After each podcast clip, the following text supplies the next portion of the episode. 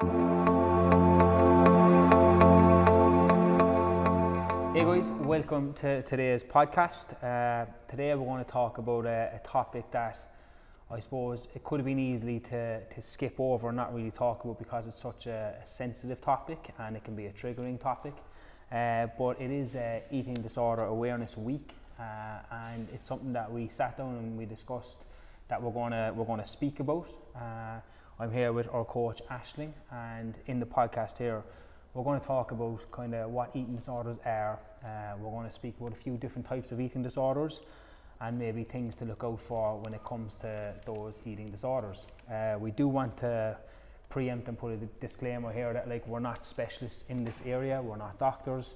This is not a podcast where we want you to diagnose uh, yourself or try and treat. This is simply just to raise awareness on the subject, on the topic. Um, our goal from the podcast is that when you're listening to this, is that you have some understanding of what eating disorders are, uh, and you have some understanding of the different types that we're going to speak about, um, and you just have that knowledge with you uh, to take forward. Um, in the podcast as well, we're going to be uh, Ashling has been brave enough to come on. She's going to speak about her own uh, experience uh, with eating disorder. Uh, so, when it comes to eating disorders, there's a couple, there's loads of different definitions that we have, uh, and this is one from the Eating Disorders Association. Uh, so, eating disorders are a complex illness rooted in psychological and emotional distress where people use food and eating as a means of coping with seemingly insurmountable problems. They offer a mechanism of control in a life that seems out of control.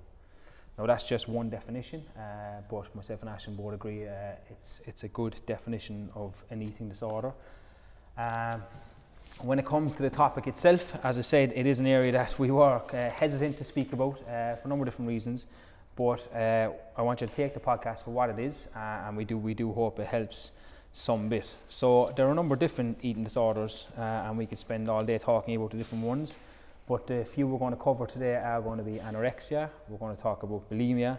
We're going to talk about binge eating disorder and just one that isn't necessarily classed as a disorder, but orthorexia that I'd like to raise awareness with too. So, Ashling, thank you very much for joining us. Uh, you're going to chat a little bit first just about what uh, eating disorders are and, and explaining them.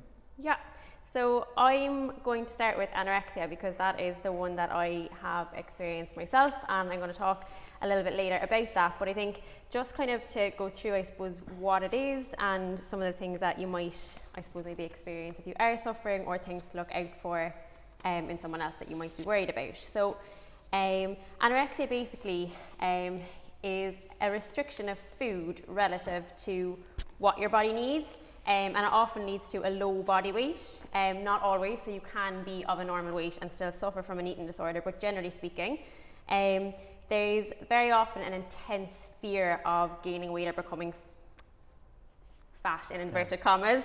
Um, and there's, I suppose, a disturbance in the way that the sufferer experiences their body weight or shape. Um, so they really place that high up on the list of things they use to, I suppose, you know, define their self worth, their self esteem, and things like that.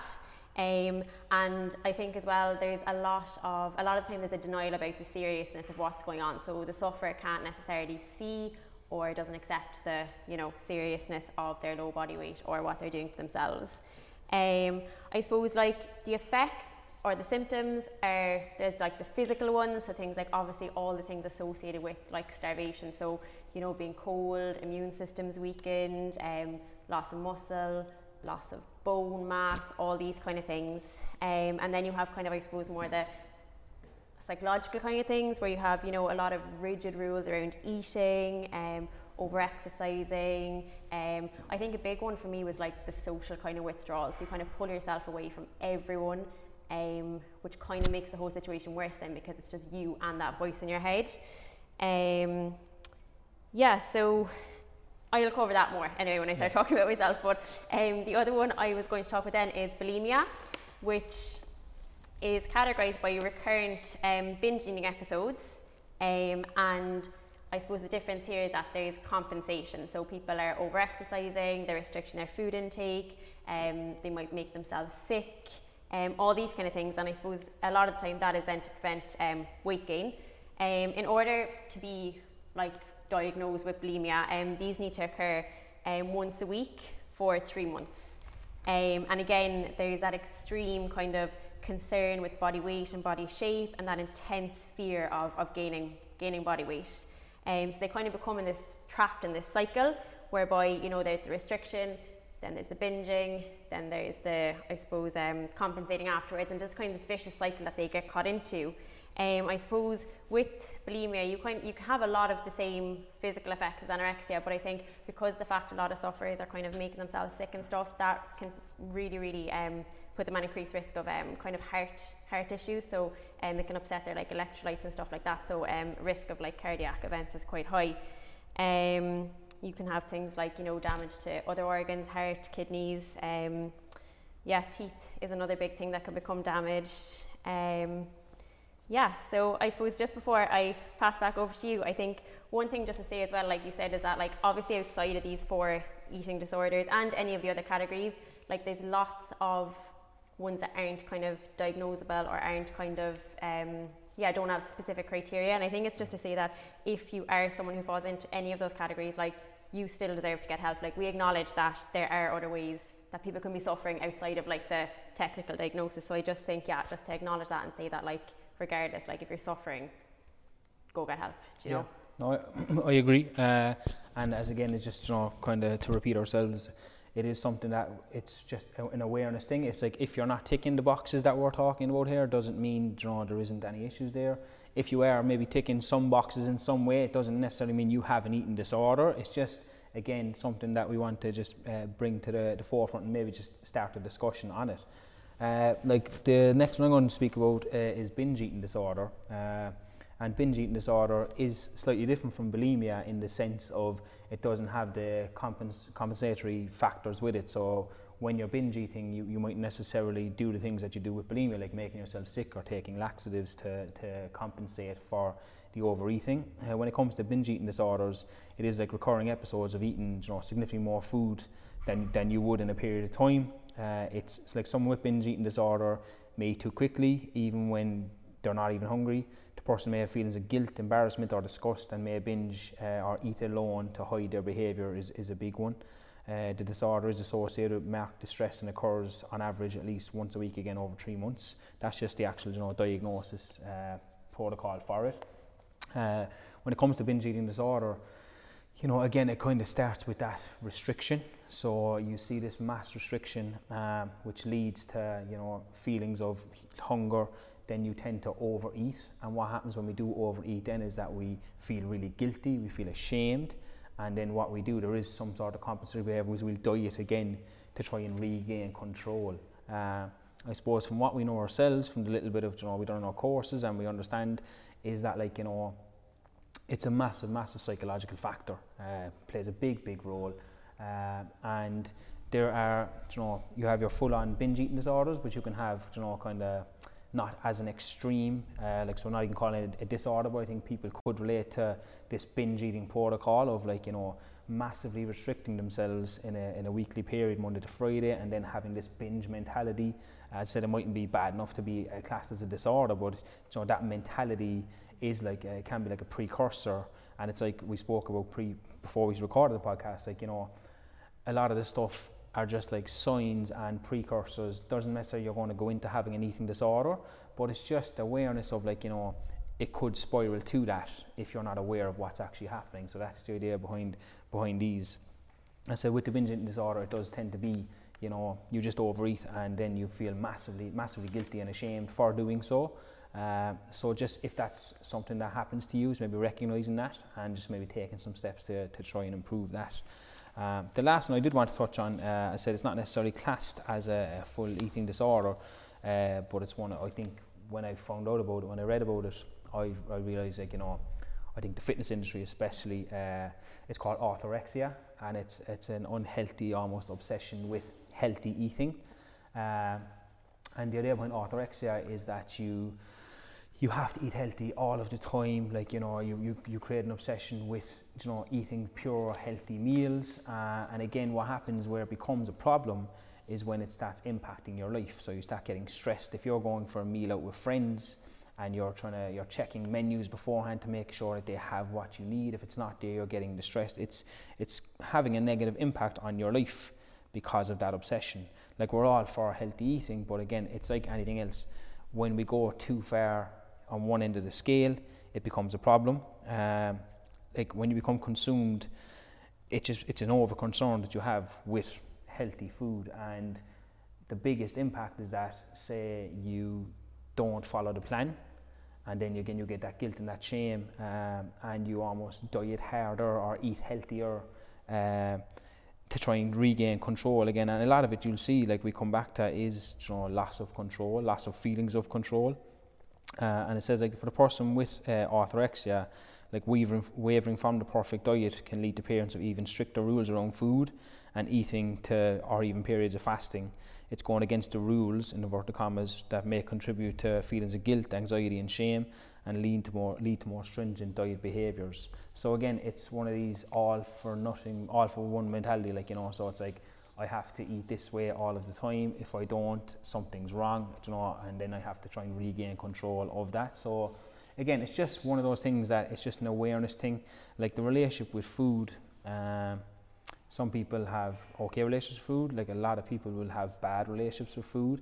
And we do really want to be clear and distinct that there's a big, big difference between having a poor relationship with food and, you know, maybe overeating at the weekends versus an eating disorder. They are very, very different. They're two very different aspects. Uh, so please don't kind of mix up the two. Uh, when you have an eating disorder, uh, it's something that you need to get medical help and advice from. But as Ashling would have touched on there, you know, I think a big point you made before we came on was that people may have this eating disorder, but they mightn't look like they have this eating disorder, so yeah. there's nothing actually done with it. I think yeah, I think that's massive. I think there's a big misconception that in order to have an eating disorder, you have to be, you know, really underweight or look really sick or whatever. And I suppose like sometimes like it sounds bizarre, but sometimes I think the fact that I was underweight and did look a certain way, like I was nearly lucky in the sense that it meant that people recognised it and I got help a lot quicker.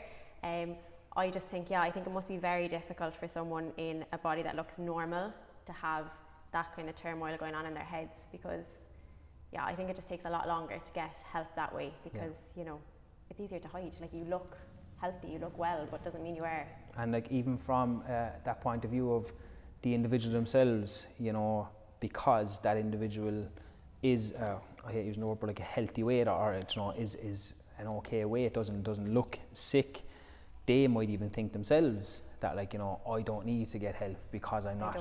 I'm not anorexic. I'm not yeah. I'm not you know, really skinny. Yeah. like you know and it's not necessarily the case as as we've spoke about here you know mentally like mental health is you know a big big aspect and that's what needs to be fixed first and foremost. Like you know that that's where you need to get the help. But if you're struggling mentally in any aspect of your life like you know it's like when you're struggling with being underweight or someone who's morbidly obese, you will do something physically to improve that. But if you're struggling mentally, it's almost like because you can't show the person. Like I've, I've often thought this, like you know, if you could show somebody how you're feeling, uh, you know, in a it'd be unbelievable because that person would actually understand. Yeah, yeah, yeah. Whereas there's always this barrier in every aspect. I'm not just talking about eating disorders or, or, or illnesses. It's like you know, if you haven't been through this, then you don't know, you know, and that that's hard to take, like, you know, especially being, being a coach, it's like, I'll go back to, you know, giving advice to parents for sleeping.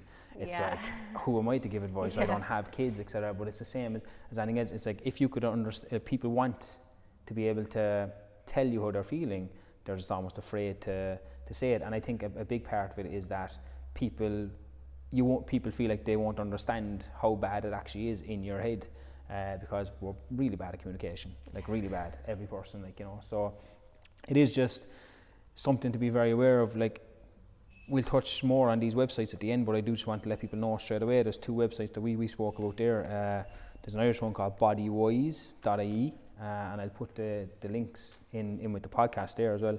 And there's Beat as well, which is a UK based one. Uh, really, really good, informative websites, way more than we can talk about here.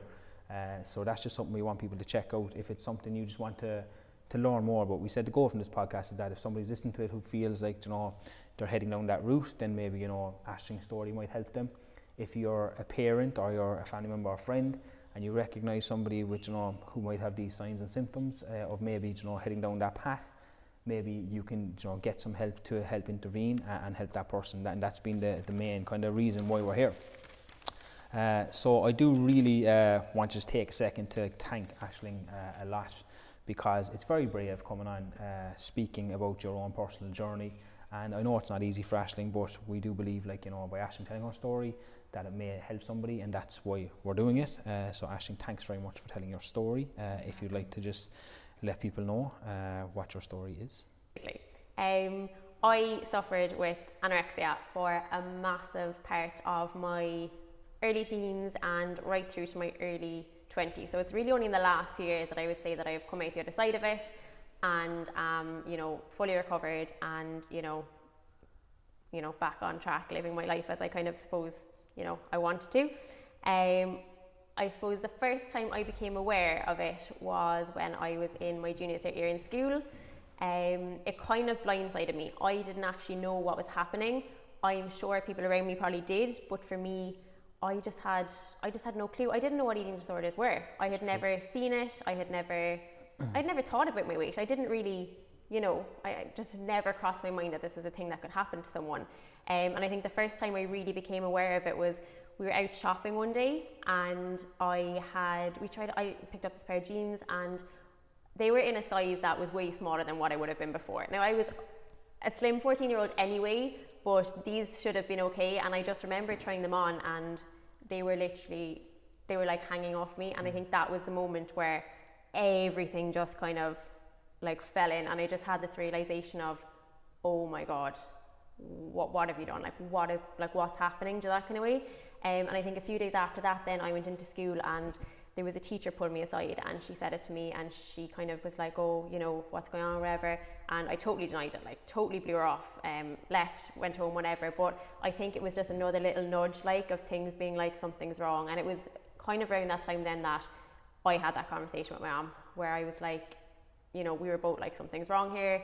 Um, you know, need to get it sorted, obviously. So we went about getting help then. Um, it was difficult because I was still very much in denial about what exactly was happening. I knew mm. something was wrong, but I was in denial about what was happening.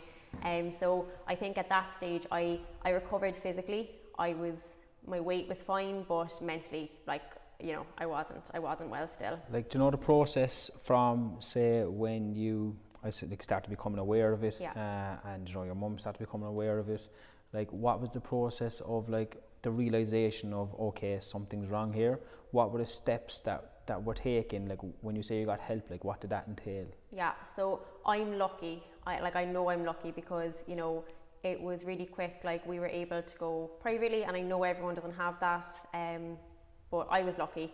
Um, basically for me it was counselling and a dietitian um, and my gp as well. So like I think the thing with eating disorders is like it's really important that people have that kind of multi kind of almost like a team yeah. because it is it's so much like it's you know you're physically unwell but you know you're mentally unwell and everything. So yeah, I had my first port of call was my GP. Um, and then I started counselling and I met the most amazing dietitian. She was lovely. Um, so yeah, so I started working through that. Like I say, I was still quite resistant to changing my mindset, but mm. I did gain back the weight physically.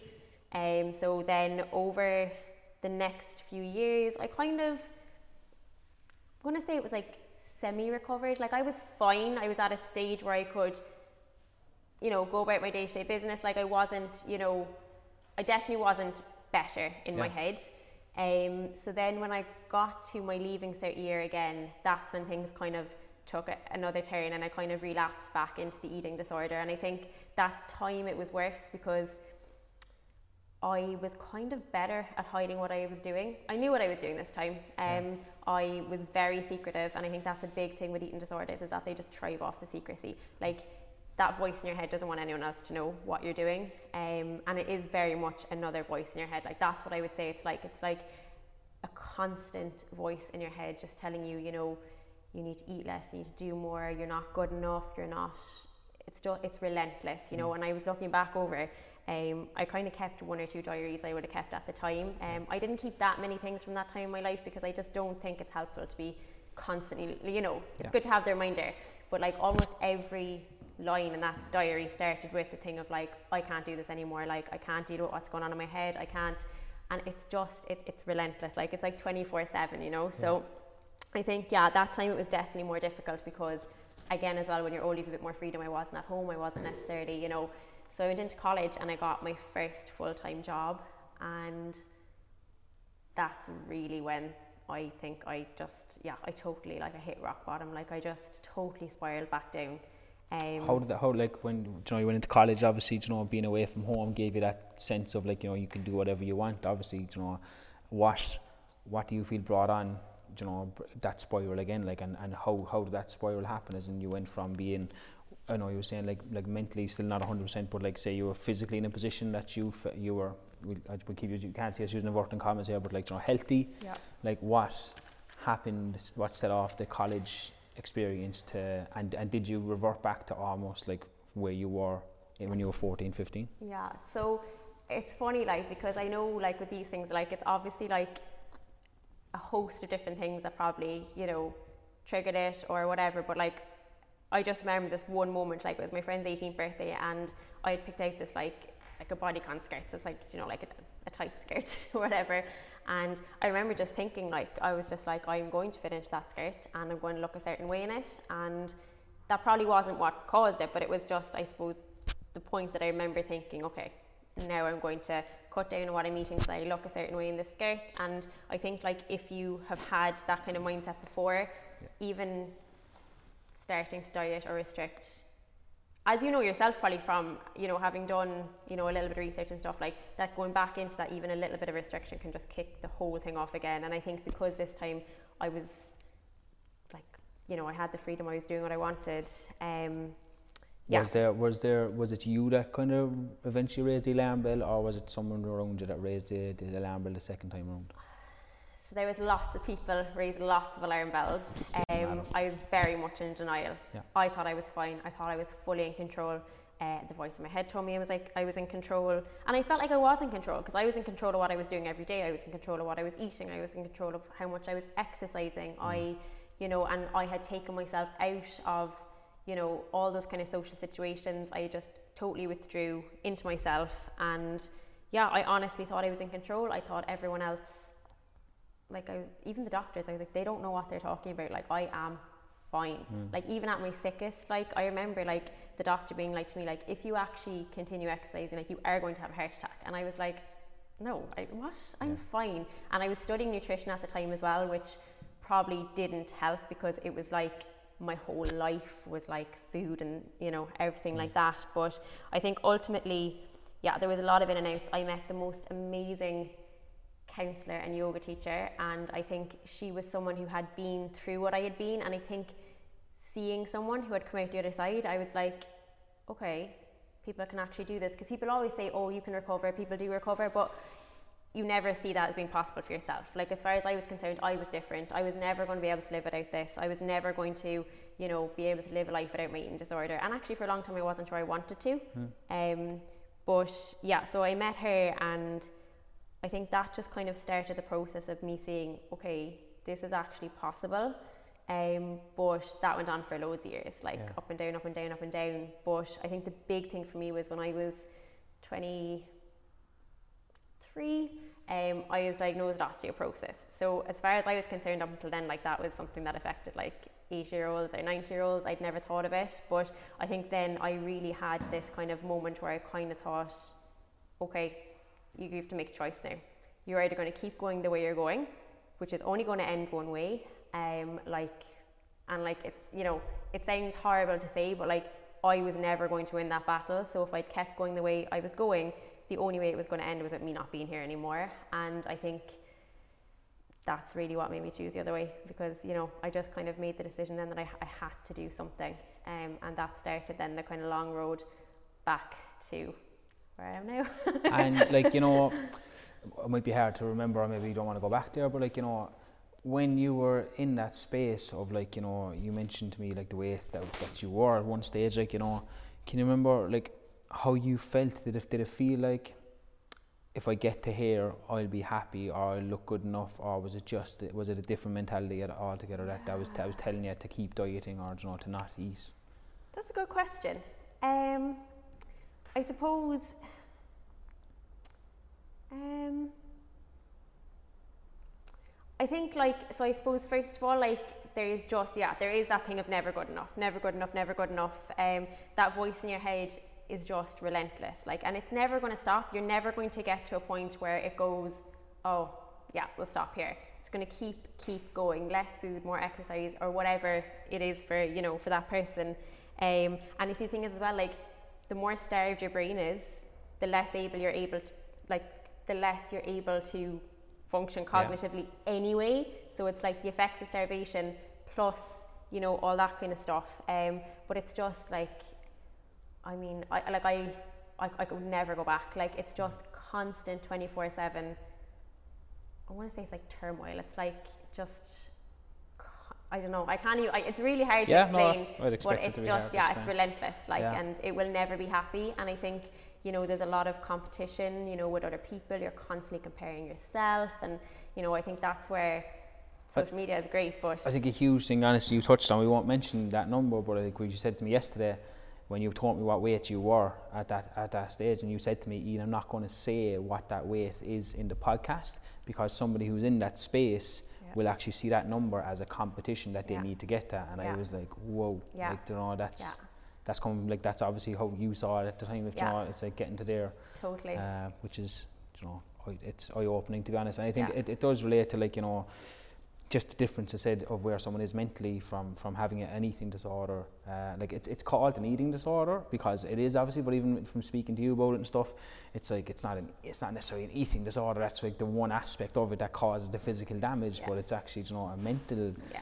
know, a mental disorder that that's you know, causing yeah. you to do this thing. Yeah, you know it's I mean? not like, about the food. Like I think it's very you know, it's not like it's almost like the food is just what you're using to kind of you know like you say, it's kind of the physical thing you're, you're doing, yeah. you know, but it's just, it's definitely a mindset thing. And, and it's like that with the recovery, like, you know, as you, you, again, you spoke about, it was like, you know, the physical recovery was get, get you eating food, like, you know, and it's like, that's the physical side of it. It's like, you know, but the mental side of it isn't necessarily fixed and until, until, until you have, you know, that, that solution or that, that kind of problem solved. And we, and we said again before, we do, we do our best podcast before the podcast, but like we spoke about beforehand and we were saying that like, you know, uh, that the mental health aspect, like until you have that resolved, but we also spoke about it'll never be resolved. It's, it's kind of this constant, it doesn't necessarily just go away. As you said, like, you know, you're in a, we'll talk about your, like, how your, your recovery period went in a second, but, like, you know, you're still always going to have that little bit there, you know, that you have to be aware of. And, and I spoke about, you know,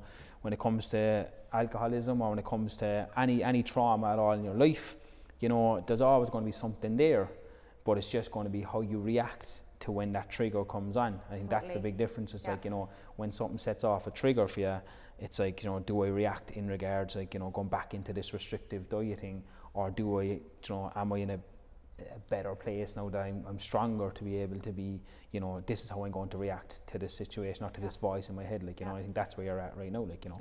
So when you got the, the got to where you got to in the point of like you're in college and, you know, you realize, fuck, I need to you know, get some help again. was it the same type of help you got? So you went back into the same kind of circle that, yeah. that helped the first yeah. time? So I was very lucky that the college, like I was in UCC at the time, um, and they just they had a really good setup there. Um, I set up with a counsellor, I set up with a doctor, I had my own dietitian from before, and yeah, it was just tiny baby steps. So like it's almost like it wasn't like it's not one decision to recover it's like a decision every single day every single meal every single whatever that you want to keep doing this. And it is like it's one of the toughest things i have ever done and i'd say probably will ever do um, because you're just fighting so hard against that voice in your head and it keeps trying to pull you back and promising you that you know it's going to be better and this is the better way to do it and you know whatever. It just it constantly is trying to pull you back. So it's like every single day every single meal just making that decision that no like i'm taking a step further away from this. And i think when you're there it's really hard because like i was saying like you don't ever feel like recovery is a place that you'll get to or it's not you know it's really hard to imagine your life being any different. Mm. um like yeah it's it's, it's almost like a leap of faith. Like you have to believe yeah. that it will be better even though you're like you, you don't know. You're saying it won't be, but like yeah, you know, don't know. And I think especially like you know with like the weight gain and stuff. Like I was terrified. Like I, if you had told me, like the weight I am now is heavier than the weight I would have been when I was like first kind of recovered. Like mm. so, I got to like the minimum kind of healthy weight, and like if someone had told me that I could be okay at the weight I am now, and more than okay actually, like yeah. Like, no, not at all. But I think you just you gain so much more than weight. Like it's not it, it's not like you just gain so much. Like you gain your life back, you know. And I think I actually, do you know what? I didn't even gain my life back because I think it's almost like you gain a place to start your life again. Because I had had it since I was 14. I didn't know what it was like to be an adult without without mm. it. So I think I kind of yeah, I gained a place to start again and. I think that's where I am now. I'm still there, still Yeah, going. and it's amazing. so like on, on the recovery, uh, you spoke about like uh, definitely give them a shout out because you know you said like uh, a big aspect. I think first of all on the nutrition side of it, like you realise and you know now as well, like you know when you're nourishing your body, when you're eating food, like you perform, you, feel better, and like cognitively, as you said, like you know your brain uses up so much energy in regards to food. So like when you're eating well, you're going to feel better mentally and physically. Uh, so that's one step that you took uh, which is fab. But like this, uh, another big aspect I think you mentioned was when you kind of, you know, met a trainer, and that trainer was kind of, you know, staying on top of you in a good way, uh, and has been was massively supportive and showing you, you know, you said something yesterday about like, you know, for you when you figured out, you know, what your body could do versus how it looked Yeah. was a really I was like whoa that's Yeah. powerful like you know Yeah, it is. And I think as well, like, you know, because I had spent so long not feeling strong. Like, I didn't feel strong, I didn't feel powerful, I didn't feel, you know, any of these things. And I think all of a sudden, like, I just, yeah, I think for me, like, obviously it's different for other people. And, like, I also know, like, just to say that, you know, there's probably a time in your recovery when exercise might not be appropriate. I spent a long time, you know, not exercising because it wasn't the right thing for me to do. When I was sick, I would have exercised compulsively. I would have been, you know, I would have been over exercising massively. So I think, yeah, just to realize that, like, I suppose there is a stage in your recovery that'll be different for everyone. if you're using exercise as a, a calorie expenditure Yeah. tool to try and you know, Yeah. you know, that that's not Yeah. that's where you want to just just take a check like you know Yeah, exactly. So like I think you definitely have to get to the place first where you're ready, you know, and where you're physically strong enough as well. Like there's definitely a point. But yeah, no, I think for me, like lifting weights just made me feel powerful and it gave me that feeling that like I didn't know what it felt like to feel like that. And I think, yeah, this trainer was just amazing. Um, and yeah, he just showed me that if you fuel your body and train and you know yeah I, like you say I just kind of yeah I felt what it was like to be strong and what's the I trainer's name? it.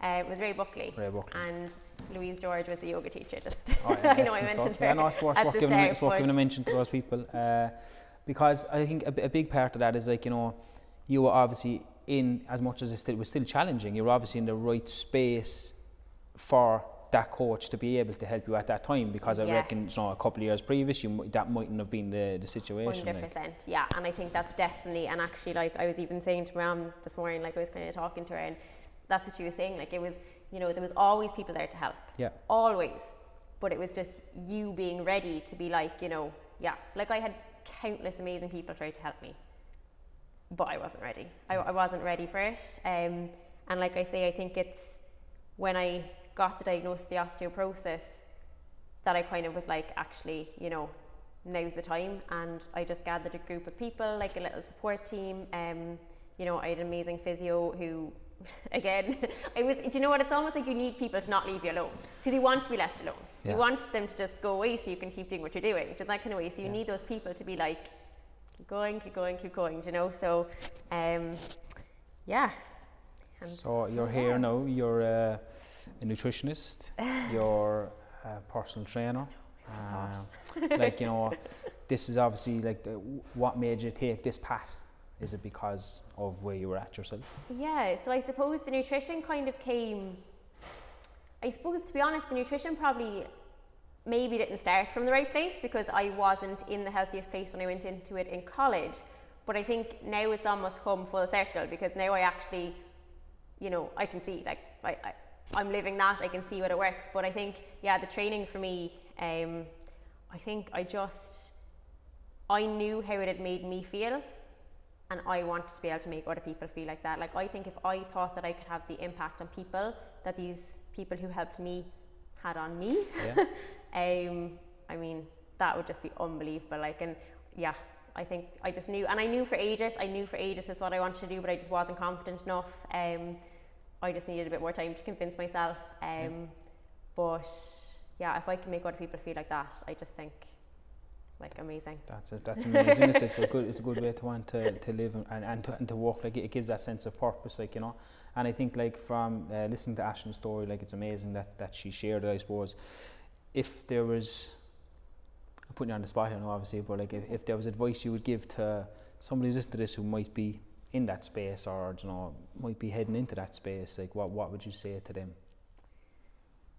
If you can speak to someone, like just speak it because I think, like I say, like that mindset thrives off you know the secrecy and not telling anyone and kind of you know pulling away from people. So I think if you can talk to someone, whoever it is, like someone you trust, even if it is like calling one of these you know helplines on the websites you mentioned, if it's your mom, if it's anyone, um, just yeah, just talk to someone. I mean, my mom and my sister, like they were, you know, the people who I know I had all these help from other people, but they were the people that were there, you know, all the time.